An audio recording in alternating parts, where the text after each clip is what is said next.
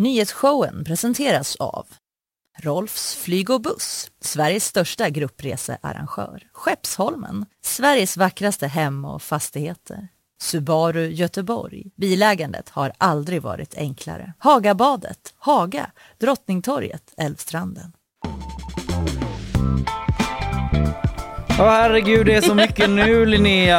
Ja, det är det. Vi har så mycket att prata om och så mycket att förbereda. Det är inte klokt egentligen som vi håller på här i nyhetsshowen live från GP-huset. In i det sista så knappras det och filas det. Det är som att man varje morgon har en klocka som tickar ner tills man bara så... Ja, det är exakt så det är. Exakt så. Bokstavligt talat.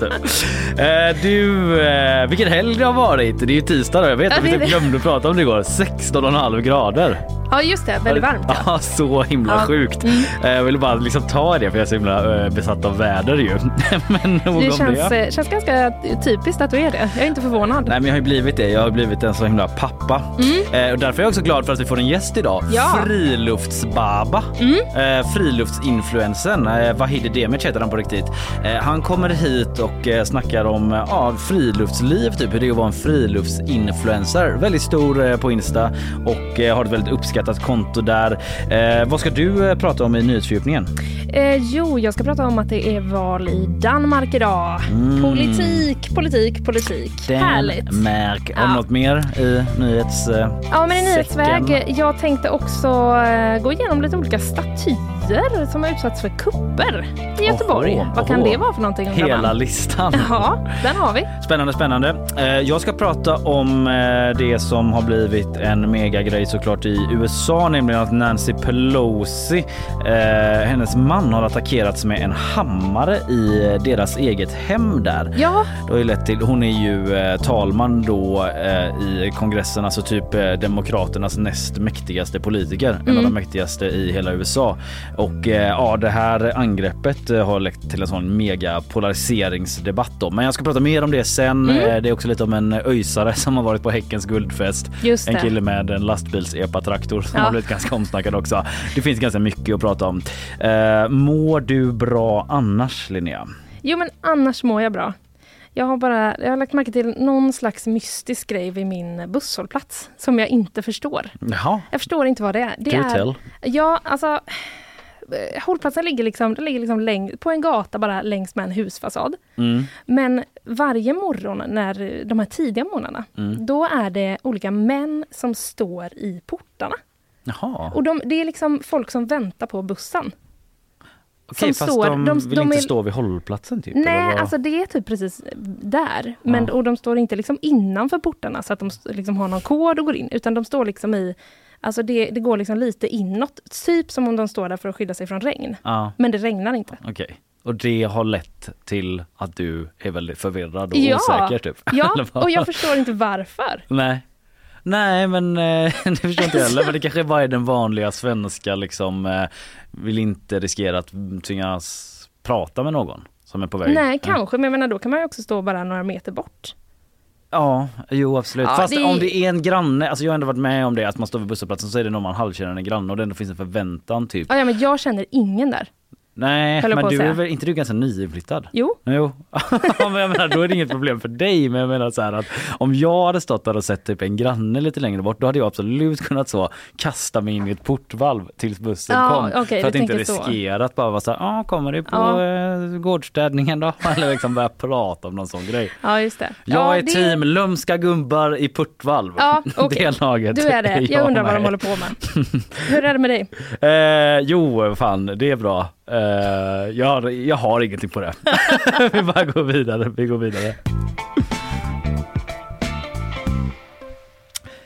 Du börjar, va? Visst är det så? Ja, så är det. Det är val i Danmark idag. Blir man inte alltid lite uppspelt när det är val? Jag trodde du skulle säga när det är Danmark. Ja, för det är så härligt med danska och sådär. Ja, det kan jag också sträcka mig till. Jag visste att du skulle prata om det här. Inte exakt vad, men jag har liksom förberett bara en liten stämning så. Eftersom det är val. Då kanske de står i valbåsen där idag och bara... Vad gör vi nu liksom? Vad ska vi ta? Aha. Det är den stora frågan. Men vi ska liksom hoppa ner lite i det här. Det är val då till Folketinget. Och det är inte vilket val som helst, utan det här är ju ett val som är utlyst under press. Ja, just det. För att de har lite knepigt system där, va? I Danmark. Ja, de har ju också något system som är så här att statsministern får utlysa val, som jag förstår det, ungefär när som helst, bara det inte går mer än x antal år mellan gångerna. Ja, 4 år är det väl. Ja, precis. Men det här är ju också ett val som har med minkar att göra. Ja. Utlyst på grund av minkskandalen. Den klassiska minkskandalen. Ja, minns du minkskandalen? Ja, men lite vagt gör jag ju det. Det var ju under pandemin där. Som de bara, off with their heads. Ja, verkligen. Döda alla minkar. Men berätta mer, jag kan inte i detalj liksom. Det var i november 2020. Mm. Så ganska exakt 2 år sedan. 4 november tror jag det var. Det hade varit pandemi ett tag. Precis, det hade varit pandemi ett tag. Och Mette Frederiksen meddelade då på en presskonferens att alla minkar i Danmark, ungefär runt 14 miljoner, skulle avlivas. Sittande statsminister Mette Frederiksen, Sosse. Ja, tack. Det meddelade hon. Mycket bra, det meddelade hon. Man hade då upptäckt covid-smittade minkar, och på hösten så upptäckte man också där en muterad variant som hade spridit sig till människor. Ah, så då fick man ju, enligt min tolkning, panik. Ja, men det är klart. Och kände, hjälp. Vi vill inte bli ett nytt, att det sprids härifrån ut i hela världen och att det blir kris. Ground, inte zero då, men ground one. Ground one. Precis. Nej, det vill man inte. Vi är ground one. Exakt. Så vill man inte att det skulle låta i Danmark. Det vill man verkligen inte. Men då blir lösningen döda alla minkar. Ja. Mm. Drastiskt. Ja, verkligen drastiskt. Och senare skulle det visa sig olagligt. Ja, just det, för det är det som har föranlett den här skandalen bland annat då. Mm. Ja. Precis, att det var ju olagligt när Mette Frederiksen sa att det här ska vi göra liksom. Men efter det här beslutet då satte man igång och arbetade för att det skulle bli lagligt. Och i december sen så antog man en lag som gjorde det lagligt, helt enkelt. Men det var ju också väldigt mycket scener med det var minkar i containrar, det var minkar i stora gravar. Typ. Exakt. Och sen var det inte någonting också med att de var typ tvungna att gräva om för att de om jag nog ska gå in på det så var det ju typ att, för det här kommer jag ihåg, att de gjorde någon sån mega massgrav på ett fält och grävde ner en massa minkar, men sen så är det att de börjar svälla så det blev sån jävla zombies. Ja, men typ så de kommer upp i marken. Ja, och det börjar lukta som djävulen, så de här danske bönderna där ute vad fänd är det som luktar liksom? Och så fick de göra om det, och det var, it was a whole thing to say the least. Det var det verkligen. Men det som hände efter det här då, det var att det tillsattes en minkkommission. Då tänker jag bara på, var inte det en dansk serie så? Mordkommissionen? Jo, det var det. Där har man sett en del. Ja, också känd från kvarteret.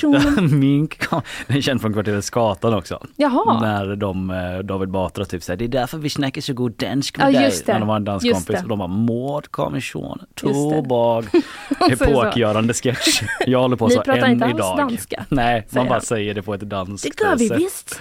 Men nu är det alltså minkkommission. Det kan bli en tv-serie. Vad handlar den om då? Ja, men makt i maktens korridorer och politik och minkar och tänk minkens korridorer. Tänk den vad heter det nu? De som gör så rekvisita. Väldigt mycket fake minkar de får göra då. Ja, det hör inte hit. Men vi pratar om den här skandalen för att det är den som har föranlett det här nyvalet. Det skapade en jättekris, att det blev ett olagligt beslut att döda alla de här minkarna. Man fick typ avbryta det, va? Man dödade ett stort gäng, men inte alla hann de inte. Nej, precis som jag fattade så hann man ändå döda typ strax över 2 miljoner minkar innan man fick avbryta, och sen blev det då lagligt med den här lagen. Och det är den skandalen som har gjort då att Mette Frederiksen nu har tvingats utlysa det här valet. Och det var regeringens samarbetsparti Radikale Vänstre som ställde ett ultimatum då, att om Frederiksen inte utlyste val senast 4 oktober så skulle de väcka misstroende. Och då tänkte Mette, ja, men då väcker vi väl nyval då. Ja, så tänkte hon, precis. Så för 4 veckor sedan ungefär, lite kortare tror jag till och med, så utlyste hon val. Är inte det fruktansvärt kort tid? Du menar att man bara har 4 veckor på sig. Exakt. Med liksom valspurt och så. Ja. Ja, men de är så jävla raka och snabba i Danmark. Ja, men då kanske nyvalar, vi kör väl vad de ska köra imorgon. Nej, men 4 veckor kan vi ta. Ja, vi tar 4 veckor. Nej, men liksom rekrytera olika valarbetare och debattorganisation och ja. Det har väl legat och bubblat lite kanske. Att man liksom är igång, ja, precis. Typ. Argumenten är redan slipade. Ja, exakt. Det var inte så bara, va? Nej. Kanske. Nej. Utan det var ju ändå lite på gång. Men ändå, om vi går till själva valet och politiken då, så kommer det förmodligen bli en svår regeringsbildning. Ja. Det kan ta lång tid och det kommer troligtvis enligt experterna inte bli så att det är något färdigt block som får en egen majoritet. Nej, de har hamnat lite i det där att det ska vara någon sån mittenkoalitionsgrej eventuellt. Precis. Ja. Och... de liksom tre, det är ju då helt enkelt Lars Løkke Rasmussen. Lars Løkke tillbaka. Lars Løkke tillbaka. Den gamla statsministern. Precis, han har ju tidigare varit statsminister 2 gånger till och med. Ja, 2 gånger till och med. Ja. Dubbel Lars Løkke. Ja, men precis. Løkke kan man säga. Och han var ju tidigare då vänsterpolitiker. Som är... Och Vänstre är ett borgerligt parti. Det är det tokiga Danmark i precis. Och han är nu igång då med ett nytt liksom mittenparti som heter Moderaterna. Just det, men som inte riktigt är som Moderaterna här. Precis, utan, ja. Och han vill helt enkelt ha en regering i mitten. Så det ser ut som att de kommer kunna få någon form av vågmästarroll. För det har gått ganska bra för dem. Det har det. De är tredje störst typ i mätningarna. Det är lite Danmark typ, att det startar nya partier som går jättebra. Ja, de har ju också en lägre spärr för att komma in. Jag tror att de har typ 2%, och vi har 4%. Så är det, ja, just det. Och de har ju också 17 olika partier i Folketinget idag. Du skämtar. Nej. Det är 17 på riktigt? Ja. Okej, det är jättemånga ju. Ja, det är jättemånga. Det ser jag det. Verkligen. Så det kan bli långa olika talmansrundor med fika om det är så 17 partier man ska ha in. Typ att de får skeppa in hela Andreas Norléns fikabank typ för att det ska räcka. Verkligen. Och den är ju stor. Anställa någon som är bra på att göra schema får de göra så att det går smidigt. Men valet är idag alltså? Valet är idag, precis. Då går de till urnorna. Och vi får se hur det går helt enkelt. Ja, Mette sätter sig med Lars Løkke och bara...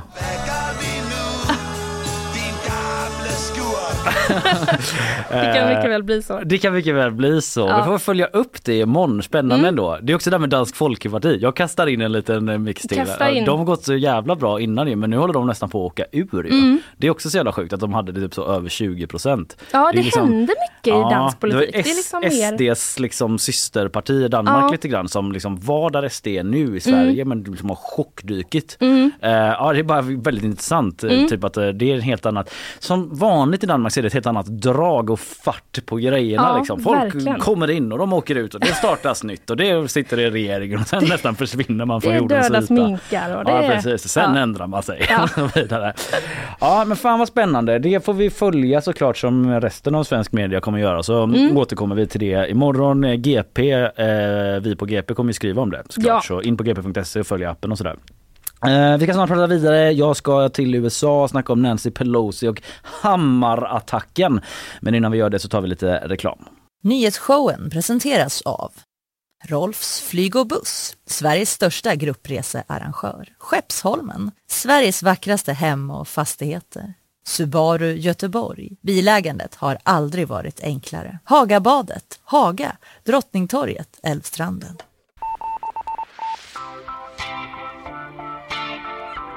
Och så körde man då från Monaco till Saint-Tropez och var på Sardinien och fram tillbaka. Så det var strålande trevligt.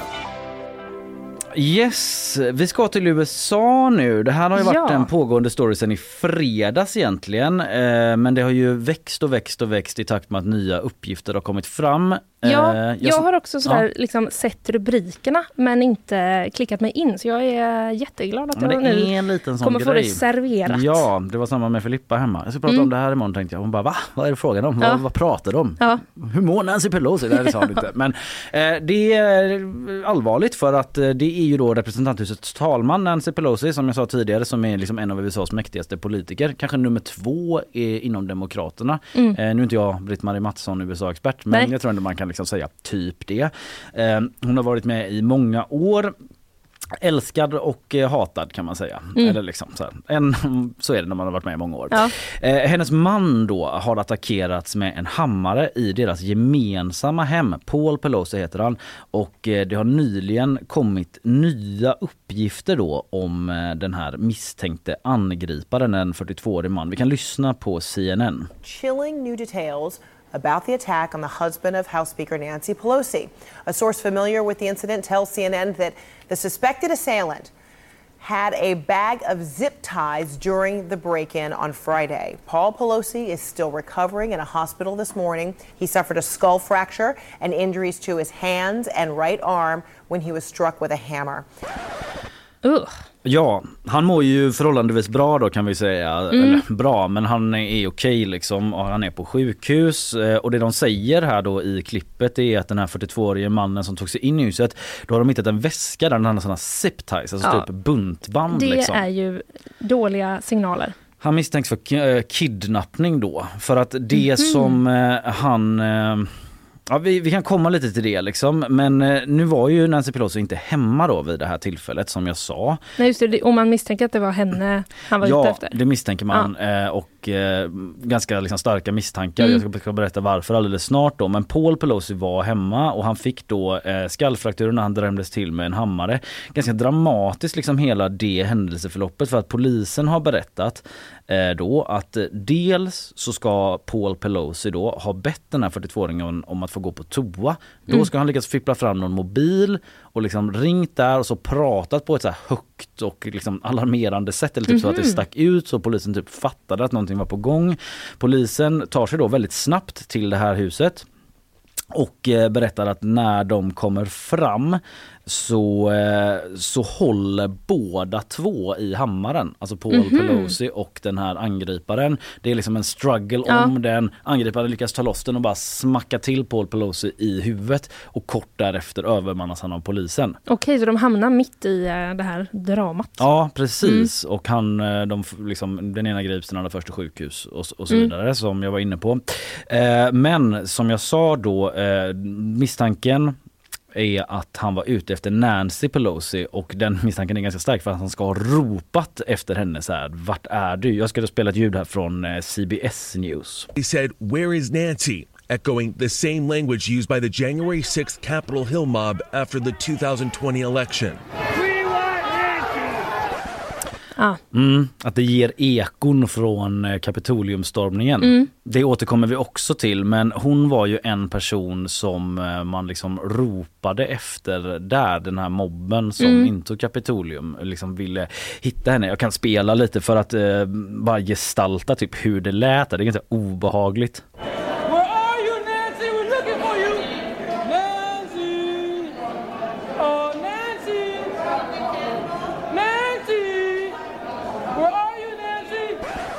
Ja, lite så skräckfilmsvibbar får man. Ja, precis. Det är som att han nästan, den här mannen typ använde sig av den. Vad säger man? Estetiken typ. Where are you now? Så ja, det var från Kapitoliumstormningen 7 januari alltså. Men det som också framgått då nu under morgonen, skriver i alla fall svenska medier om det, liksom, att flera amerikanska medier rapporterar att mannen i förhör då sagt att han ville kidnappa Nancy Pelosi och krossa hennes knäskålar om hon inte talade sanning. Men hon var inte där. Hon har nyligen uttalat sig själv då för första gången i ett skriftligt uttalande där de säger att det här liksom är en väldigt traumatiserande händelse, men hon också tackar då polis och sjukvård, och även andra har reagerat, till exempel Joe Biden, presidenten, och Obama, ex-presidenten. Och förutom att då fördöma våldet liksom, och rikta sina tankar till Pelosi-familjen, så är de inne just på det här med liksom, kritik mot de som haft liksom, lite svårare typ, att fördöma våldet. Vi lyssnar på Joe Biden, lite trassligt ljud, men ni hör honom. It's one thing to condemn the violence. But you can't condemn the violence unless you condemn those people who continue to argue the election was not real, that it's being stolen, that all the malarkey that's being put out there to undermine democracy. Ja, han hakar tag just i detta att det har varit den här diskussionen liksom, om man typ det polariserade USA då, som pratade om att det var ett stulet val liksom, salig för den typen av konspirationsteorier att demokraterna har stulit makten. Han menar liksom att alla som gör det på det indirekt, typ Donald Trump tolkar jag det som, men också andra, de bär ett visst ansvar för våldseskaleringen. Han nämner inte någon vid namn så, men vi kan lyssna även på Obama då, som dels typ höll, inte en tyst minut, men tog ett liksom tyst ögonblick för sin vän Paul Pelosi, men också då pratade om polariseringen och division, som de säger i USA. A politics where some in office or who aspired office work to stir up division, to make folks as angry and as afraid of one another for their own advantage. Ja, så jag menar, om det var typ polariserat inför de här mellanårsvalen som ju är nu inom de närmsta veckorna, så ja, har det ju tagits till en helt ny nivå nu då. Ja, just det.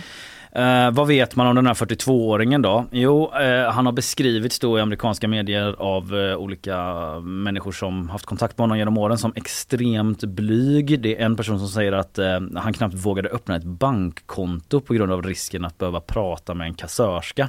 Oj, ja, så det är en definition av blyg. Ja, det kan man säga. Och han har då liksom utvecklat någon sorts hat mot politiker då, enligt kontakter som media pratat med där, och han ska börjat gå på droger och liksom börja spåra allt mer. Skickat ett mejl till en gammal kompis som... där han då jämför sig med Jesus. Okay. Och han ska vara så här väldigt paranoid. Ja, du, liksom, han verkar inte vara helt i balans, årets underdrift typ. Men om man säger så. Han har också delat så här konspirationsteorier om på det här Pizzagate-temat, om du minns det, liksom, ja, att så här, regeringen består av en hemlig pedofilring typ, som träffas på en pizzarestaurang typ, och, ja, just det. Ja, och så vidare, liksom hela den grejen. Men det är också lite svårt att så här pin down exakt vart han står politiskt, den här mannen som jämför sig med Jesus då. Lite överallt, ja, kanske. Ja, lite överallt. Han också på sin blogg typ, han hade någon, eller en webbsite, men jag antar att det är någon sorts blogg, har han liksom delat både så här vänster inriktad kritik mot så the elite, men också olika extremhögerkonspirationer då. Så att, ja, han verkar vara lite av ett mysterium i sig, eller vad man ska säga. Men angående det som Joe Biden och Barack Obama är inne på då, med huruvida man fördömer det här eller liksom eldar på i sin retorik, så kan man ju säga det att liksom de allra flesta republikaner har ju såklart fördömt den här attacken. Så är det ju. Men man tar ändå fasta då från andra sidan på olika så här kampanjmeddelanden som används nu inför mellanårsvalet. Ett som de tar upp är en republikansk politiker då som har delat en video på Twitter där han står och skjuter med ett gevär och pratar liksom om, ja, vilket är det, First Amendment? Vilket amendment är det nu igen? Ja, vilket amendment som är det? Är med vapnena. Är det first? Det känns som att det skulle kunna vara first. Ja, eller 50. Jag kommer faktiskt inte ihåg det. Men i alla fall den som säger the right to bear arms. Typ. Det pratar han om. Och så skjuter han så smack, smack, smack mot någon sorts måltavla. Och så står det i hashtaggen så fire Pelosi. Och så typ skjuter han. Aha, typ okay. Så här, det kan man ju tolka åt olika håll då. Men kritiker menar liksom att så här, ja, men det är ett ganska aggressivt budskap där man liksom pratar om vapen samtidigt som man så här, fire Pelosi. Och så har vi den här bakgrunden med så här, where are you now? Det är många uppfattar det som ganska obehagligt så, även om den här politiken menar så slutar nu. Han menar bara vi ska avskeda henne liksom. Ja, typ hon ska bort, vi vill ha mer republikansk politik liksom så här. En annan republikan som blivit väldigt uppmärksammad i dagarna är en som heter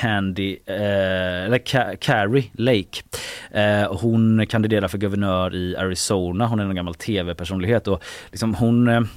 Ja, hon förhöll sig typ ganska lättsamt kan man säga till den här grejen i ett sammanhang när de satt och pratade med olika väljare och sådär. It is not impossible to protect our kids at school. They act like it is. Nancy Pelosi, well, she's got protection when she's in DC. Apparently her house doesn't have a lot of protection. But... lite roasted typ. Nancy Pelosi där av Carrie Lake. Ja, och som sagt då, om polariseringen var starkt inför valet så har det nått en helt ny nivå nu. Nancy Pelosi var måltavla för den här attacken, den misstänkta kidnappningen. Hennes man slogs istället i huvudet med en hammare. Han verkar vara okej nu liksom. Men ja, som en avslutande extra topping på det hela så jag nämnde Elon Musk i löpet. Gjorde du det? Ja, eller jag tror det i alla fall. Pratar vi om honom varje dag? Ja, men han, det är mycket nu. Han har ju liksom, dels har han köpt Twitter, men så twittrar han ganska mycket. Och han är ju faktiskt världens rikaste person. Ja. Och han hade då, när Hillary Clinton hade fördömt attacken på Twitter, så svarade han där i den tråden liksom, och delade en sån tokig konspirationsteori om den här attacken. Mm-hmm. Som han senare tog bort. Okay. Så han, och det ledde till att så Jimmy, vem var det nu igen av dem? Jo, Jimmy Kimmel skrev typ att han var en piece of shit. Typ så här, okay. Hur du har gått från så här, electric car entrepreneur guy till fully formed into a piece of shit. Oj, oj, oj. Ja, så det bråkas på olika nivåer. Ja, verkligen. Kan man säga. Vi går vidare, hörru. Kommer några exempel på öknamn. Skyffelmördan, Rockolga, Porrbirger, 10-2, Badeknick, Trampa vatten, Loffe, Snoppen, Gissa mitt jobb, Rinningen, Tjuven i Bagdad, Manolito, Löfbergs lila. Yes, en annan som har ett smeknamn. Ja. Tjuven i Bagdad, Manolito och så vidare.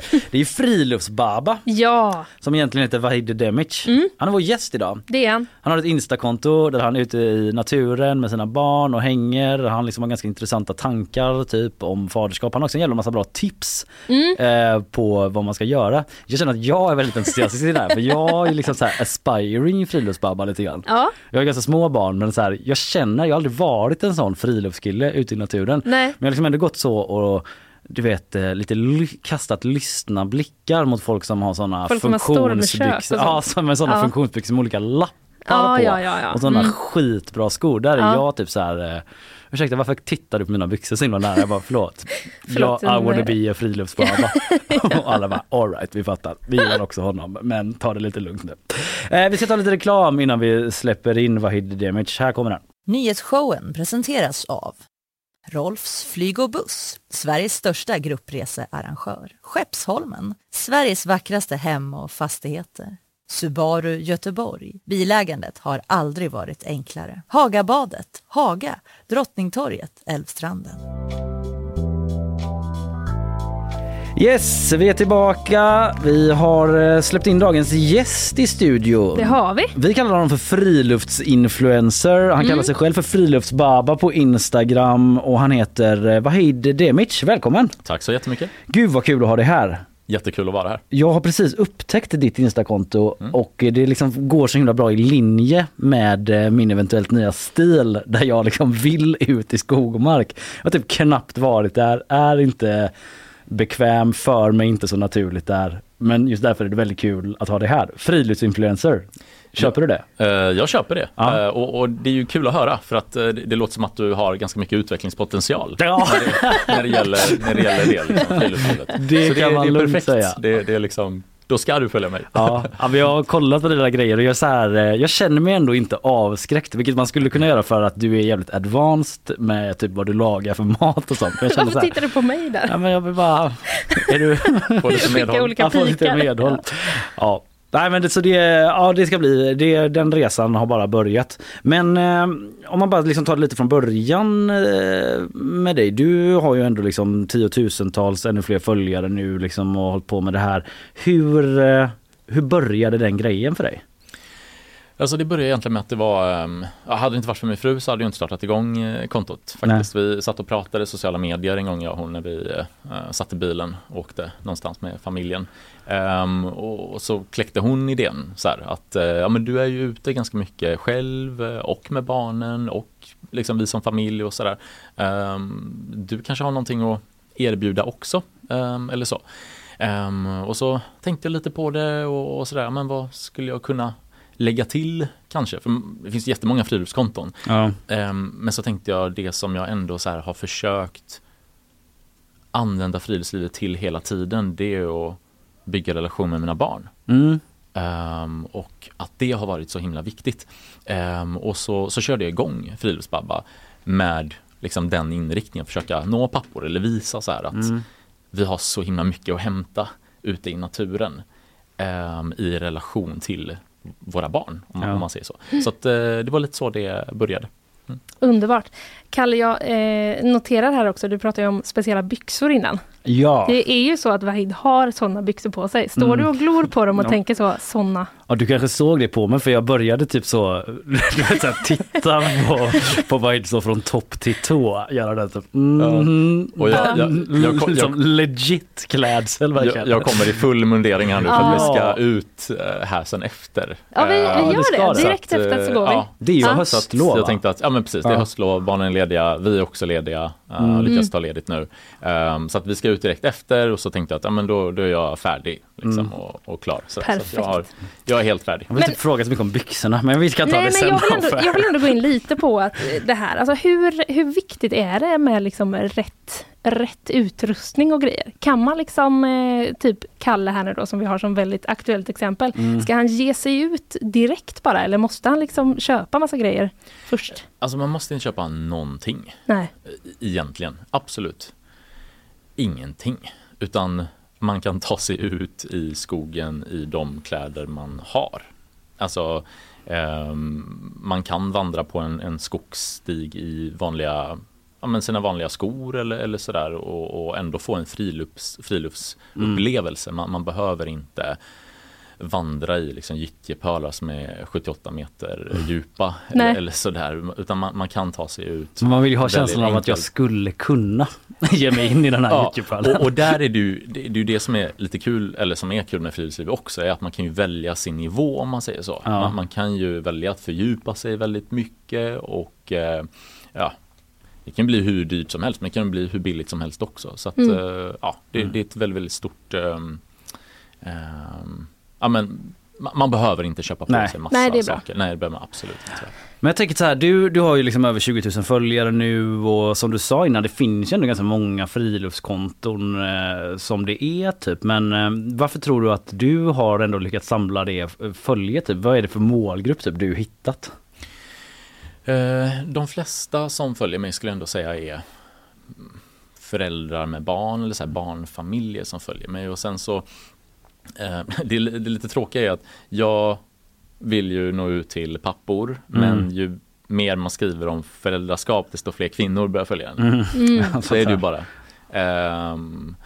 Men hur gör du för att nå de här papporna då? För jag tycker inte att du skriver ju väldigt intressant om det här med papparollen typ, och ja, dina tankar och funderingar kring det. Men just att liksom komma runt där, liksom, hur ska man nå de här papporna som du vill hitta? Ja, det är jättesvårt, och jag har ju, just nu så har jag 75% av mina följare är kvinnor, resten är män. Så det är ändå hyfsat många män, upplever jag. Men sen så är det också, jag når ju dem ganska mycket genom mina kvinnliga följare. Sen så är det ju också så att kvinnor är ju mer aktiva på Instagram än vad män är generellt och så. Så att jag vet att det är många som sprider mitt konto vidare då till sina partners och sådär. Så att där har ju en ingång. Jag tänker typ att en så typisk killig ingång till friluftsliv, alltså min typ fördom är att det kanske inte är så här, nu ska vi liksom grilla med barnen, utan det är mer så bara, nu ska jag på tid upp på den här toppen, jag ska vara så jävla kittad, att det är mer så prestationsbaserat än socialbaserat typ. Jo, men absolut, 100%. Och det märker jag också så här väldigt, väldigt tydligt när jag skriver om något tält, eller typ en kniv eller sådär, alltså någon recension eller så är det bara, men wow, och sådär. Fett, har du sett den här kniven då? lite så.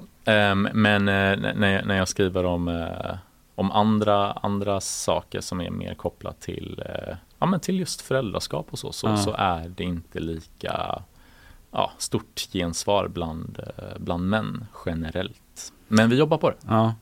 Men jag tänker typ med dina egna barn då, liksom, upplever du, eller så här, att ni liksom börjar hänga i skogen och sådär, det kanske bara var ett intresse ni hade, eller var det typ en grej som bara, jag vill typ bygga en relation till mina barn genom ett gemensamt intresse typ, och liksom, har ni hittat det, kunnat connecta via det? Nej, men jag har typ alltid längtat efter det. Även långt innan de föddes. Det är typ det som, men det var en så här bild jag hade i huvudet, att även långt innan jag blev pappa, att så här, det här ska jag göra med dem, för att jag tyckte om friluftsliv väldigt mycket innan de föddes också. Men då var det så här väldigt lätt att se andra föräldrar med deras barn ute i skogen. Jag blev så himla glad av att se det. Och drömde mig framåt till en tid då jag kunde vara ute med mina egna barn, och det kan jag nu. Så det har alltid varit tanken. Men om man ska kolla lite på... Du, som vi har sagt, så vill du liksom inspirera folk att ta med sig sina barn ut i skogen. Men vad är det som naturen har som inte en stadslekplats kan erbjuda? Alltså jag skulle säga ett äventyr. Det är ett äventyr på ett annat sätt än vad stan är. Alltså att jag skulle säga att allting blir lite roligare, lite mer spännande i skogen.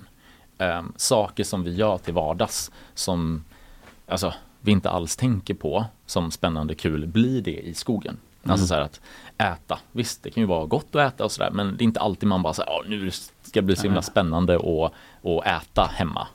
Det blir mer spännande i skogen. Eller till exempel så här, som jag alltid brukar säga, att vakna upp hemma. Har ni någonsin vaknat upp hemma och bara känt så himla kul att vakna upp hemma? Det gör man inte. Men när man vaknar upp i skogen i ett tält och liksom hör fåglarna och hör vinden och man får vakna upp tillsammans liksom, lite långsamt och sådär. Ja, det där vakna upp hemma var ju mer förr typ, när man var ute mycket på krogen så bara jag vaknade jag lyckades hemma. Lyckades ta mig hem.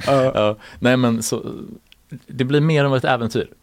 Ja, verkligen. Ja, men det märker man alltså typ med ens barn, alltså så fort de har gjort en enda sak själv, alltså lite delaktig i det, så är det typ det största de har upplevt liksom. Exakt. Ja. Men jag tycker det är intressant, du har ändå, som du pratar om, så här, skogen, det är liksom en öppen plats, den är typ tillgänglig för alla i teorin, men att det kanske inte riktigt alltid är så heller, att den upplevs på det sättet. Jag vet att du har pratat, när andra intervjuer jag har sett med dig, om så här, du har fått frågan om så här, finns det typ en vithetsnorm i skogen? Och du har liksom varit inne lite på, att på ett sätt att det finns det, eller? Vad tänker du om det? Jag skulle mer vilja säga att det är... eller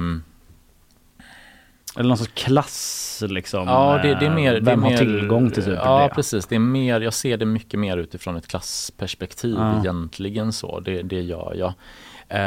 Men sen är det också det där att... Alltså jag upplever, min upplevelse är att det svenska friluftscommunityt är så himla, alltså det är ett klockrent community verkligen, med så fina människor och så öppna individer och verkligen så här ett sammanhang som jag önskar att fler hade fått upp ögonen för.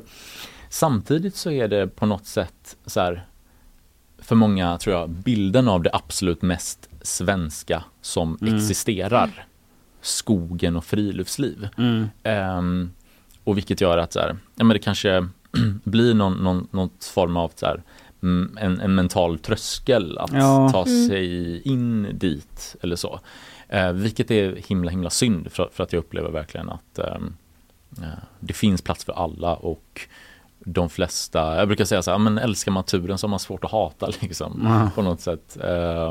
Så att, lite så. Ja, men det var intressant liksom, att så här, även om det är liksom helt gratis att gå dit, så här, det finns så mycket upplevelser, om att det ändå kan finnas typ det här avståndet som är någon sorts typ klassmarkör, typ att där går folk runt med sina typ asnice skor, sitt trangerkök, att man liksom, jag vet inte, kanske inte känner att man typ hör hemma där. Nej men precis, och det är ju som du säger, det är ju gratis, alltså man behöver inte betala pengar för att ta sig ett naturreservat, men det kan ju kosta mentalt, och då är det ju inte gratis kanske ändå. Men jag tänker på ditt konto, när man kollar typ den första bilden som du la upp så här, det är absolut typ ett schysst foto med ditt tält uppe vid den här typ Hawaii-stranden. Vi kan återkomma till lite så tips så. Men sen ett av de senaste bilderna, då är det liksom typ en sån National Geographic-style, en sån drönarbild någonstans på Balkan, jag kommer inte ihåg vart det heter, men att så här, du har gjort en jävla resa rent produktionsmässigt, känns det. Ja, jo, men man lär sig.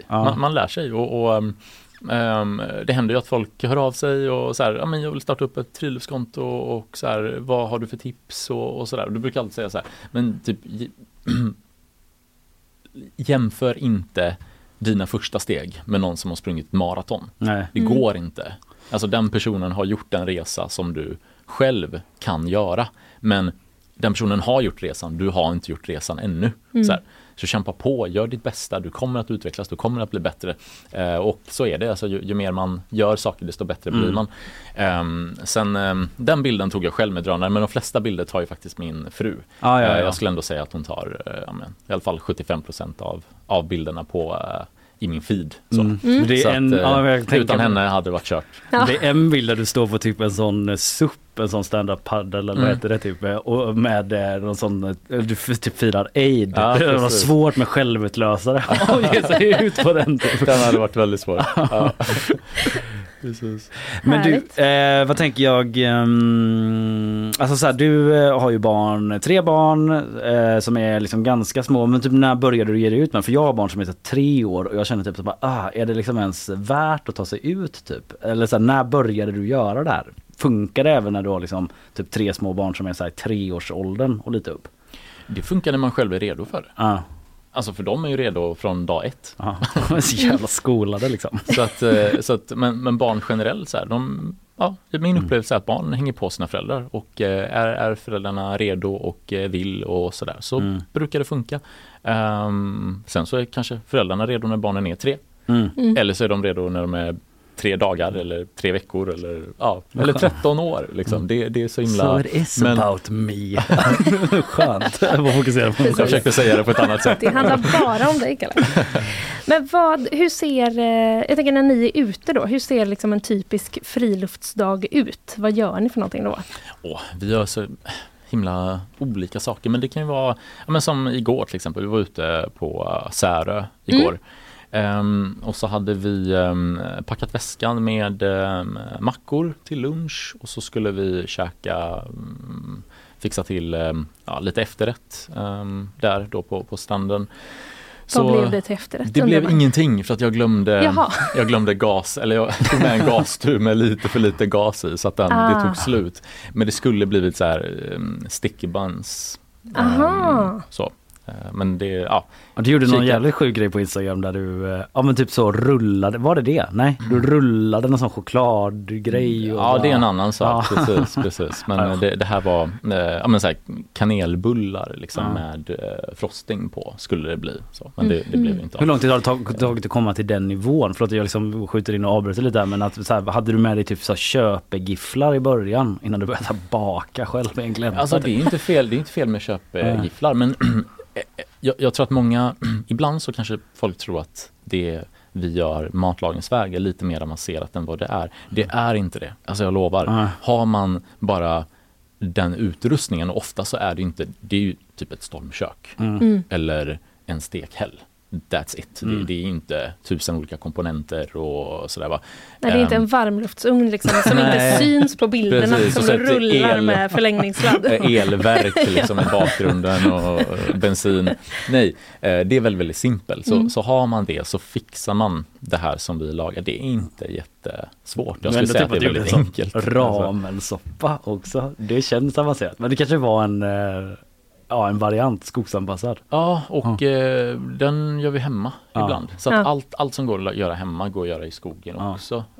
Utan att behöva anpassa sig jättemycket och göra om massa saker. Utan det mesta funkar. Liksom. Men nu nämnde du också att ni var ute igår. Och ni ska ut idag efter att du har varit här nu. Ja. Hur ofta är ni ute? Alltså på vardagarna, liksom vanliga vardagar där vi jobbar och sådär, så, eller under en sån vanlig vecka så skulle jag ändå säga att vi är ute båda helgdagarna, så lördag och söndag. Sen kanske någon gång på vardagarna också. Ofta så sticker jag ut kanske själv typ på kvällen under någon jobbdag eller så. Men 1 till 2 dagar i veckan ungefär. Men är det höstlov så passar vi på såklart. Ja, jag tänkte det. Nu är det liksom högsäsong nu. Kommer det vara ute så varje dag? Det kanske ni inte har bestämt. Vi har inte bestämt allt, men jag tror ändå vi prickar 5 dagar tror jag, i alla fall. Men vad säger du nu då? Om vi bara ska skicka med avslutningsvis folk typ, som har höstlov nu och inte vet vad de ska göra. Om du nu då ska liksom, typ, förstöra 5 bra platser så det kommer jättemycket folk dit. Nej, men liksom, tipsa om några favoriter typ. Vilka har du där? 1 i Göteborg, Vätlefjäll. Vätlefjälls naturreservat. Går att ta sig dit kollektivt också. Då kommer man till Vätlestugan ungefär. Och Vätlefjäll är ju ganska stort med flera sjöar, flera vindskydd. Det går att komma in i Vätlefjäll från lite olika platser. Men det är liksom östra Göteborg ut mot Angered. Och, ja, precis. Så att, söker man på Vätlefjäll så kan man få ganska mycket information. Perfekt. Och också Göteborgs bästa ställe för kanotpaddling. Okay. Det går ju att hyra kanot där under sommarhalvåret.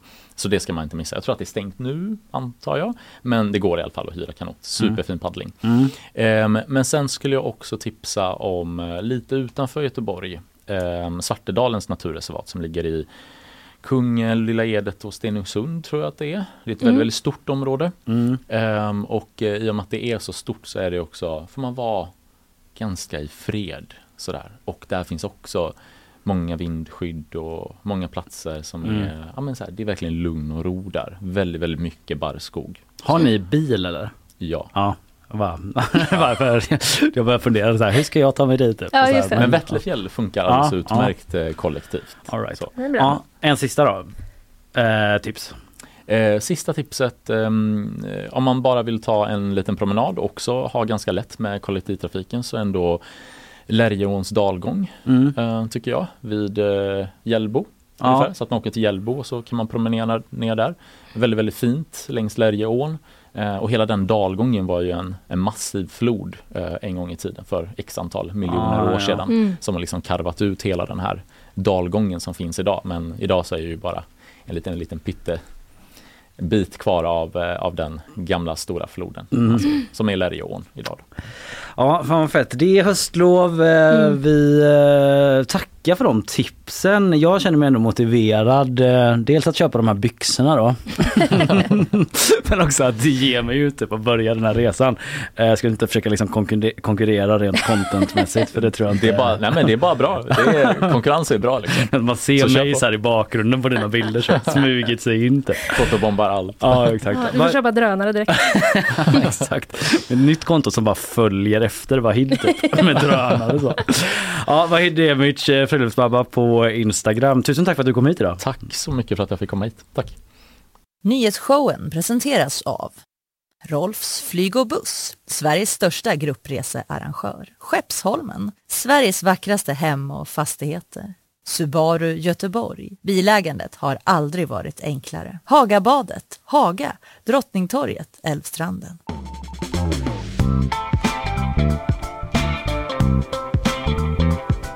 Ja, sitter fortfarande och fantiserar. Om skogen gör det? Om mig själv, höll jag på att säga. Men om mig själv i skogen. Okej. Så roligt att det är hela tiden jag som är i centrum. Jag har verkligen inte plockat upp, eller så här att vi pratar också om det där så här, killar i skogen. Det handlar så mycket om dem själva och sin egen prestation. När jag typ mentalt så här, snabbt är i skogen, då är det liksom inte typ med min familj tyvärr. Utan det är typ jag. Är du ensam uppe på ett berg med typ inget vatten med dig? Nej, det är typ inte så. Och så överlever du? Nej, utan det är också det att det inte är den överlevnadsgrejen. Utan det är mer att jag bara sitter där och typ tar chilla lite grann. Om man typ kanske grillar korv, typ har en festis där man tar med som barngrejer. Det känns bara som att du då i så fall har tappat bort din familj. Ja, och så har du satt dig ner liksom, för att du ska hitta dig. Jag tycker ändå att this is what it's all about.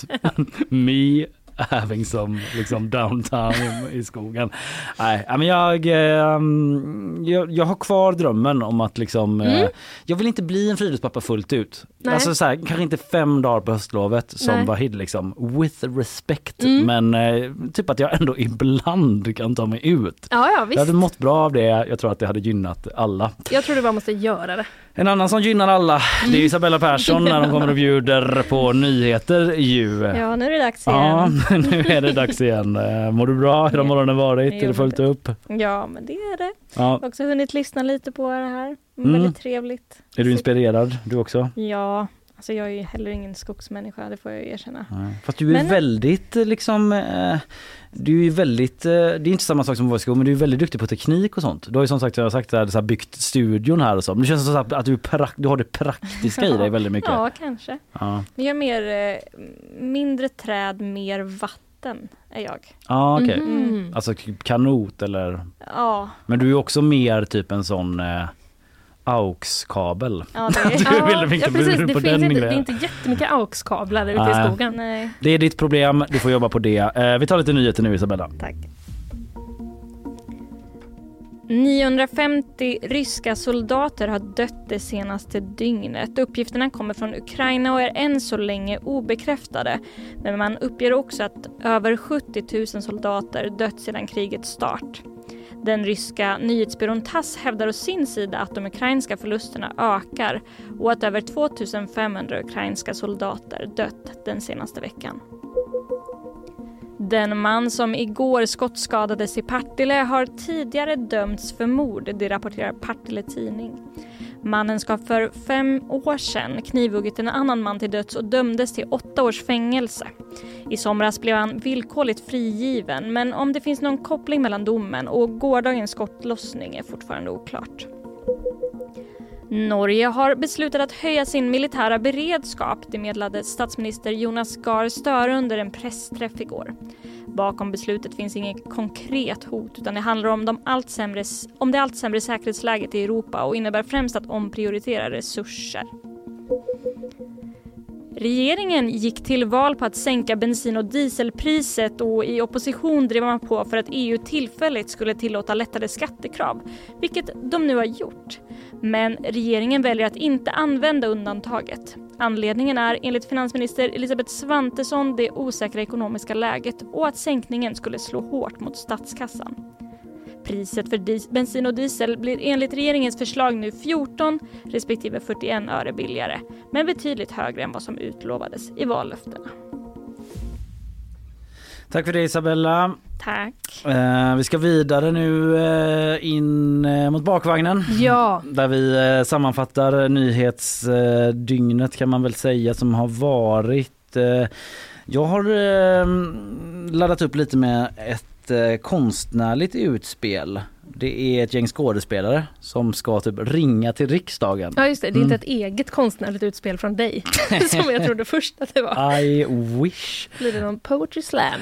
Ja, vi får se vad vi börjar med här. Vi tar en liten bumper och bara kommer i ordning.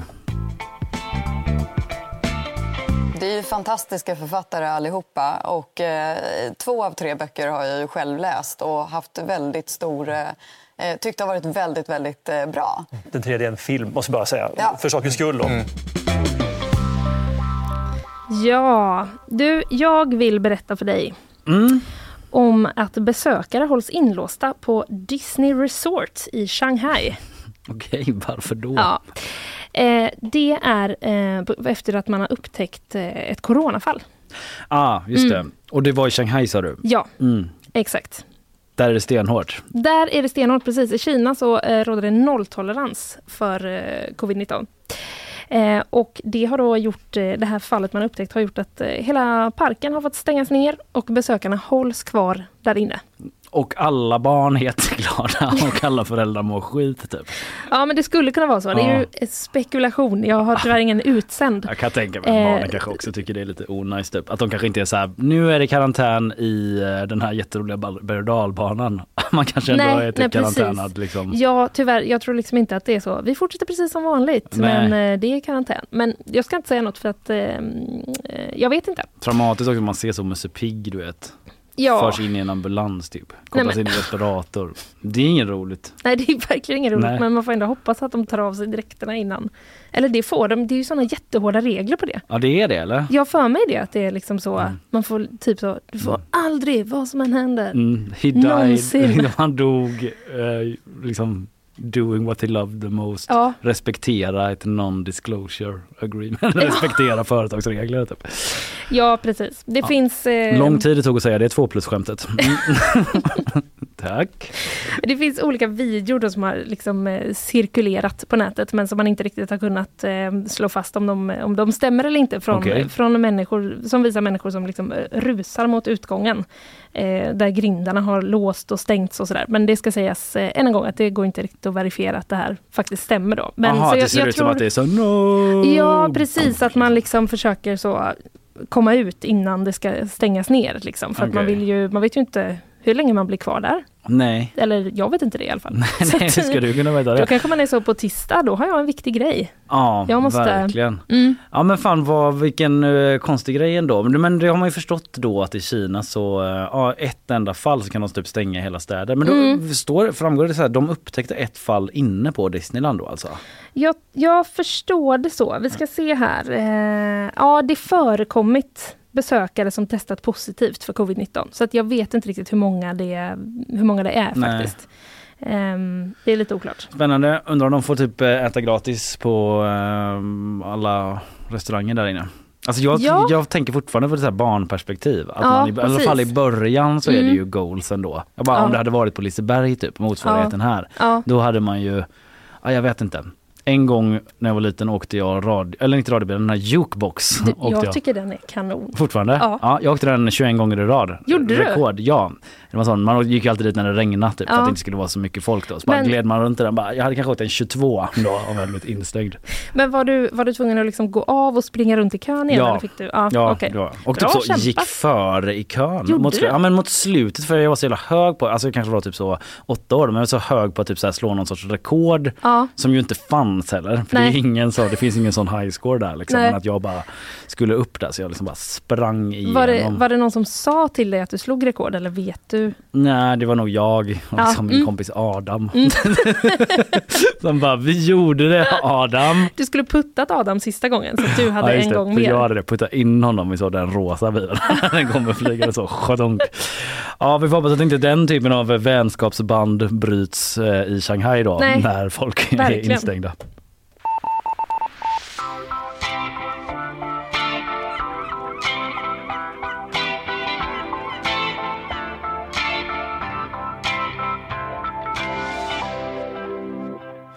Jag läser bland annat på Omni, men också lite här var jag läste om det. 349 skådisar ringer varsin ledamot, citat, skaka om lite. Skaka om lite? Ja, det är det de vill göra. 349 skådisar skulle under måndagen då ringa upp, alltså igår, varsin riksdagsledamot. Det finns ju 349 stycken. Och framföra en 3 minuter lång monolog. 3 minuter? Ja. Jag hoppas att de hade avtalat tid. Ja, men om någon skulle ringa upp mig... Säg, har du 3 minuter? Har du 3 minuter och sen börjat läsa en monolog, då finns risken att jag hade lagt på. Ja, den risken är väl kalkylerad, tänker jag. I det här att de måste liksom ha avtalat tid då. Men man hoppas att det på något sätt ska skaka om inne i riksdagen. Vad är det man kommer få höra då? Ja, jag vet inte. Hade man fått höra det här starka, så kanske du inte har lagt på. Vi får se. Vi får se. Test. Hade du lagt på det här? Kristi lidande, pastorn. Man tänker fel när man talar om Kristi lidande. Är det inte så? Man tänker för mycket på själva tortyren, så att säga. Lagt på eller så här, hängt kvar? Var det här Shanty Rooney? Ja, det var det. Då hade jag inte lagt på. Nej. Man älskar ju honom. Ja. Varför gör man det så mycket? Hans röst är en kanon. Nej, men annars kanske, för att annars... Jag vet inte hur tydliga de är heller med hej, jag är detta och detta, jag tänkte läsa detta och detta. För annars så har man ingen möjlighet att liksom... Här, det ringde någon, sa något om pastorn, va? Just det, att de börjar, man svarar och så är de mitt i. Ja, men alltså säger de... I said unto Abraham. Man bara, förlåt. Vad är det som händer? Alltså, hur ska man riktigt kunna fatta? Och sen på slutet så är de så bara, det här var alltså en del av projektet, bla bla bla. Ja. Och då så är det slut liksom. Ja, precis. Du får ett nytt test. Lägga på eller hänga kvar. Det var verkligen tråkigt att höra att demokratin är så grå och trist. Jag hade ändå föreställt mig att den skulle vara uppsluppen. Lite som en sport kanske. En långsam sport. Som biljard. En stöt. Och så rull, rull, rull. Lagt på. Jag hade lagt på. Lånat ljud från Sveriges Radio, ska jag säga då. Ja.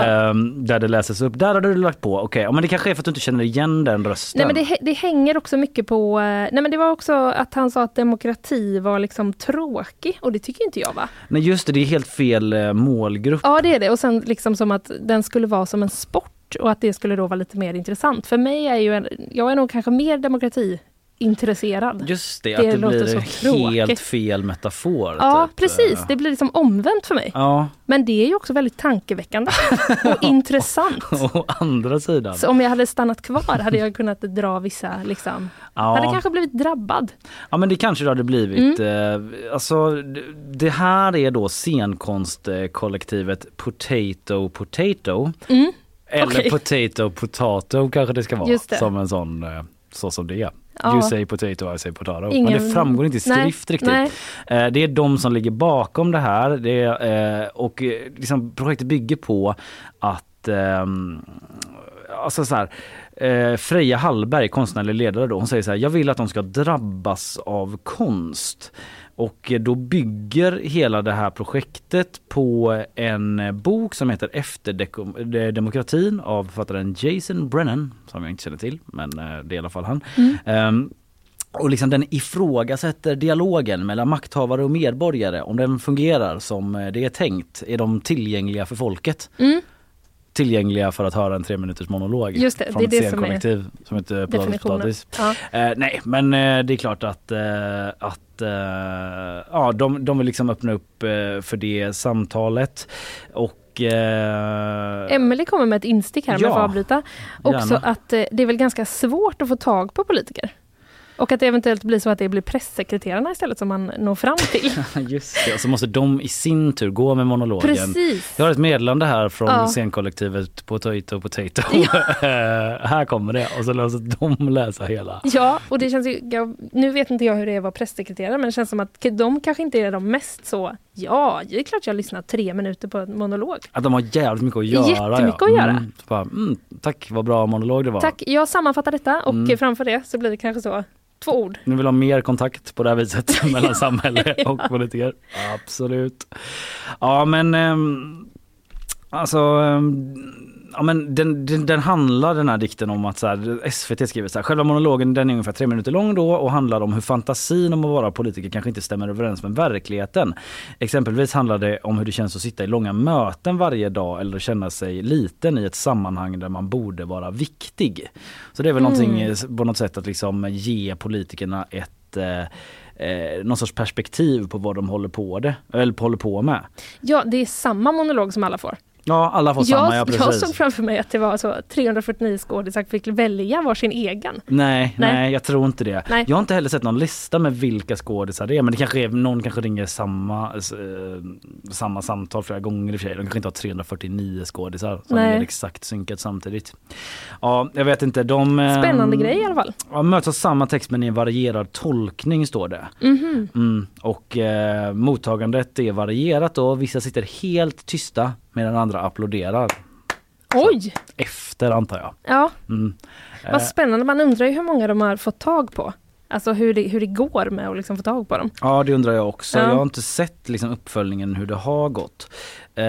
Men vi får väl se liksom om det här kan inspirera riksdagsledamöterna på något sätt. Att reflektera över sitt uppdrag och kanske fundera över konsten. De kanske börjar ringa några andra.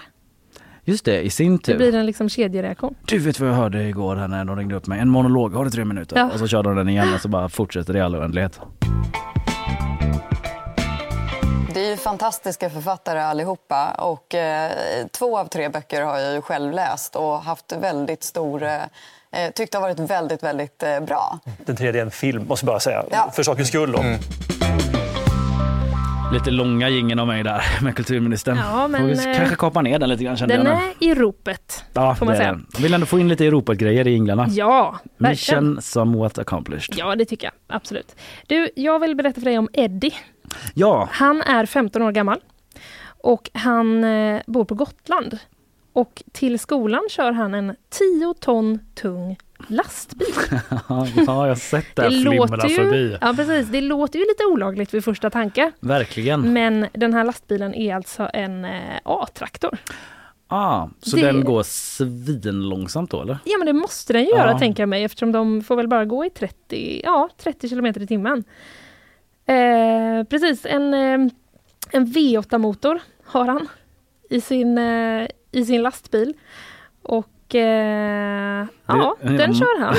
Den kör han. Ja, men jag har sett den här, för den har ju vimlat förbi. Den har varit liksom typ en Twitter-snackis under senaste dygnet, kan man säga. Eller så där, den har dykt upp. Jag har sett att folk gör så här andra bilder på typ så här 15-åriga Jack kör typ den här skitstora färjan. Så har de bara satt på en sån epa-triangel typ. 15-åriga Malin kör liksom SpaceX-raket till Mars. Typ. Att man får köra vad fan som helst. Bara det inte går så fort. Nej, svårt att köra till Mars på det sättet då. Ja, nej, det här verkar... Men det här är ändå... Jag har aldrig sett att man kan göra en lastbil till en A-traktor innan. Har nej, verkligen inte. Jag är sån jävla innerstadsrotta, så jag har väldigt lite kontakt med... Har du någonsin åkt A-traktor? Nej. Du, Mölndal. Det är klart att jag har. Här har det ätits olika pommes-tallrikar på olika flak, kan jag säga. På någon sån date-situation typ? Eller mer kompisgäng. Ja. Det var, alltså, det fanns ganska få A-traktorer just i den delen av Mölndal där jag bodde. Mm. Men jag kände alla som hade i den delen. Okay. Men det var underbart. Var det status att ha en? Nej. Det var det inte? Nej. Okej.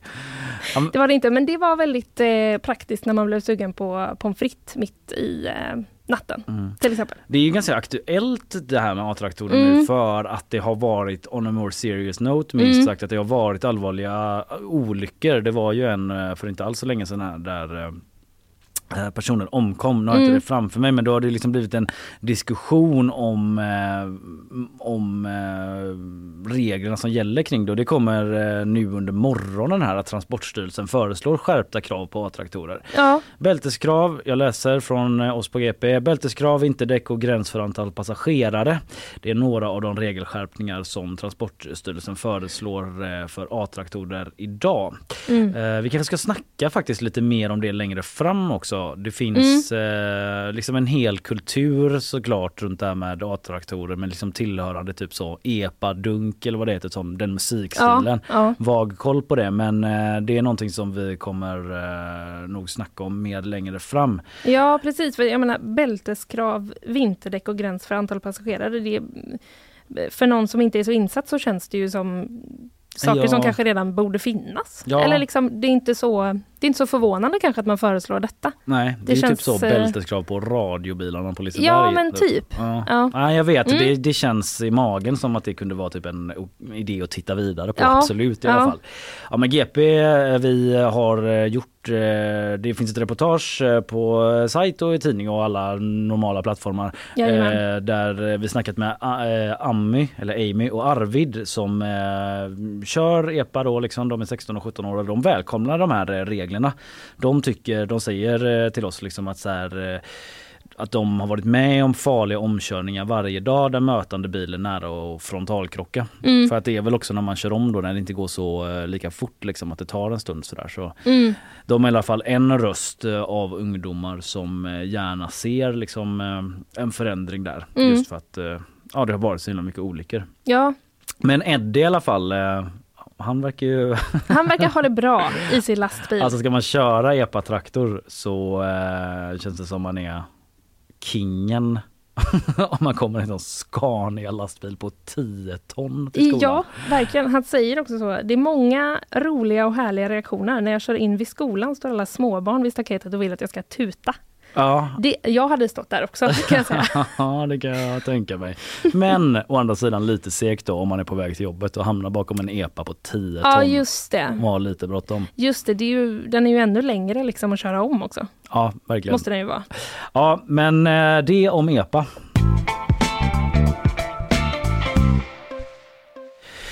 Yes, du, som du känner till så vann ju Häcken SM-guld här i söndags. Ja. Efter att man slog Blåvitt med 4-0 på gamla Ulevi.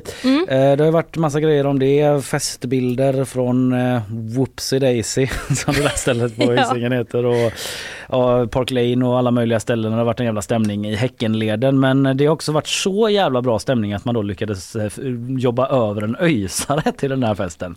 Eller kanske snarare att han var Häcken-kille då, men spelade Öjs. Det har blivit lite av en grej. Elias Gustafsson, han firade Häckens SM-guld iklädd en Häckentröja, trots då att han spelar i Öjs. Han är försvarare. Och, ja, det har du ju fått inte... reaktioner? Ja, men det har ju inte mötts med helt blida ögon från varendaste en av öjsarna i alla fall. Nej. Och även typ andra supportrar i Supporter-Sverige har jag sett på Twitter som reagerar lite på det. Han kommenterar nu bilderna första gången i alla fall, Elias Gustafsson. Förlåt. Jag är halsen här precis. Det går bra, ska du ta en klunk vatten? Det går bra. Ja.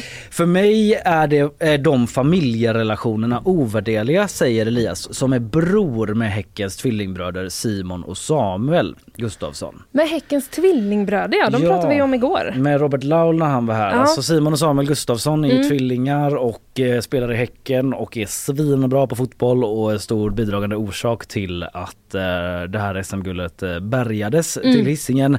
Och Elias Gustafsson är deras brorsa. Jag vet faktiskt inte att de hade en brorsa till. Speciellt ändå. Ja. De är så jävla bra och vinner SM-guld. Han är ju också jättebra. Han spelar faktiskt i Superettan. Men ändå. Ja, det är klart. Så här, man kan ju förstå. Nu, jag visste inte ens om det. Typ nästan förrän jag läste den här artikeln just nu. Att det fanns en tredje bror. Ja, men att man kan ändå förstå typ att han går på den här festen. Alltså, det är så här, det finns ju såklart... Det är så jävla starkt med supporterskapet att det finns massa öjsare som irriteras på detta liksom. Men nu spelar de inte ens i samma serie. Nej, då... Öjs och Häcken. Och nej, det är deras brorsa liksom. Ja. Ja. Man fattar ju ändå att han vill stötta dem. Ja, liksom absolut. Det står så här, skriver vi på GP.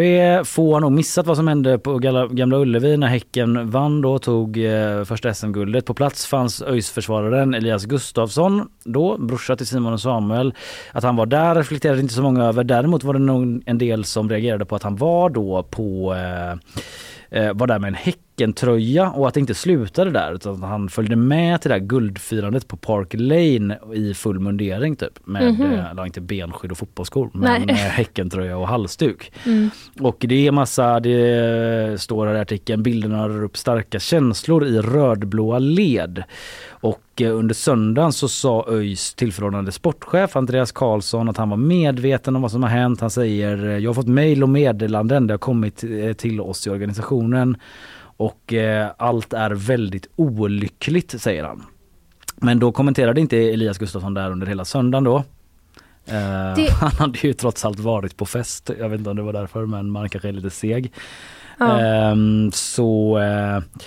Ja, till slut så säger han just det här att liksom, han vill vara ett stöd för sina brorsor och det är synd att det uppfattas som illojalitet mot ÖIS när så verkligen inte är fallet. Ja, jag tycker ändå man kan bli som inte så sportinsatt, så kan jag ibland bli, det är mycket, det är en hel värld. Som man inte är med i. Som inte respekterar de här blodsbanden då mellan syskon. Ja, det var det om detta. Han har i alla fall uttalat sig nu då och beklagar att folk blivit så arga. Men ändå försvarar att det har blivit så det blivit. Du, hade du något mer eller? Då rundar vi av där tror jag. Ja, det gör vi. Vad har vi snackat om idag? Jag har gått igenom hela Nancy Pelosi-historien där. Den misstänkta kidnappningen som renderade i att hennes man istället fick ett slag med en hammare i huvudet. Och det har rört upp en jättedebatt om liksom så här polarisering. Hur kan sånt här hända i USA inför mellanårsvalen som ju äger rum här inom ett par veckor eller vad det är?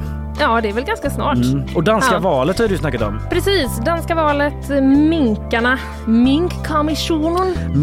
Som eventuellt blir en ny tv-serie, det är spekulation. Men det är val där idag. Hur ska det gå? Det verkar som att det kommer bli...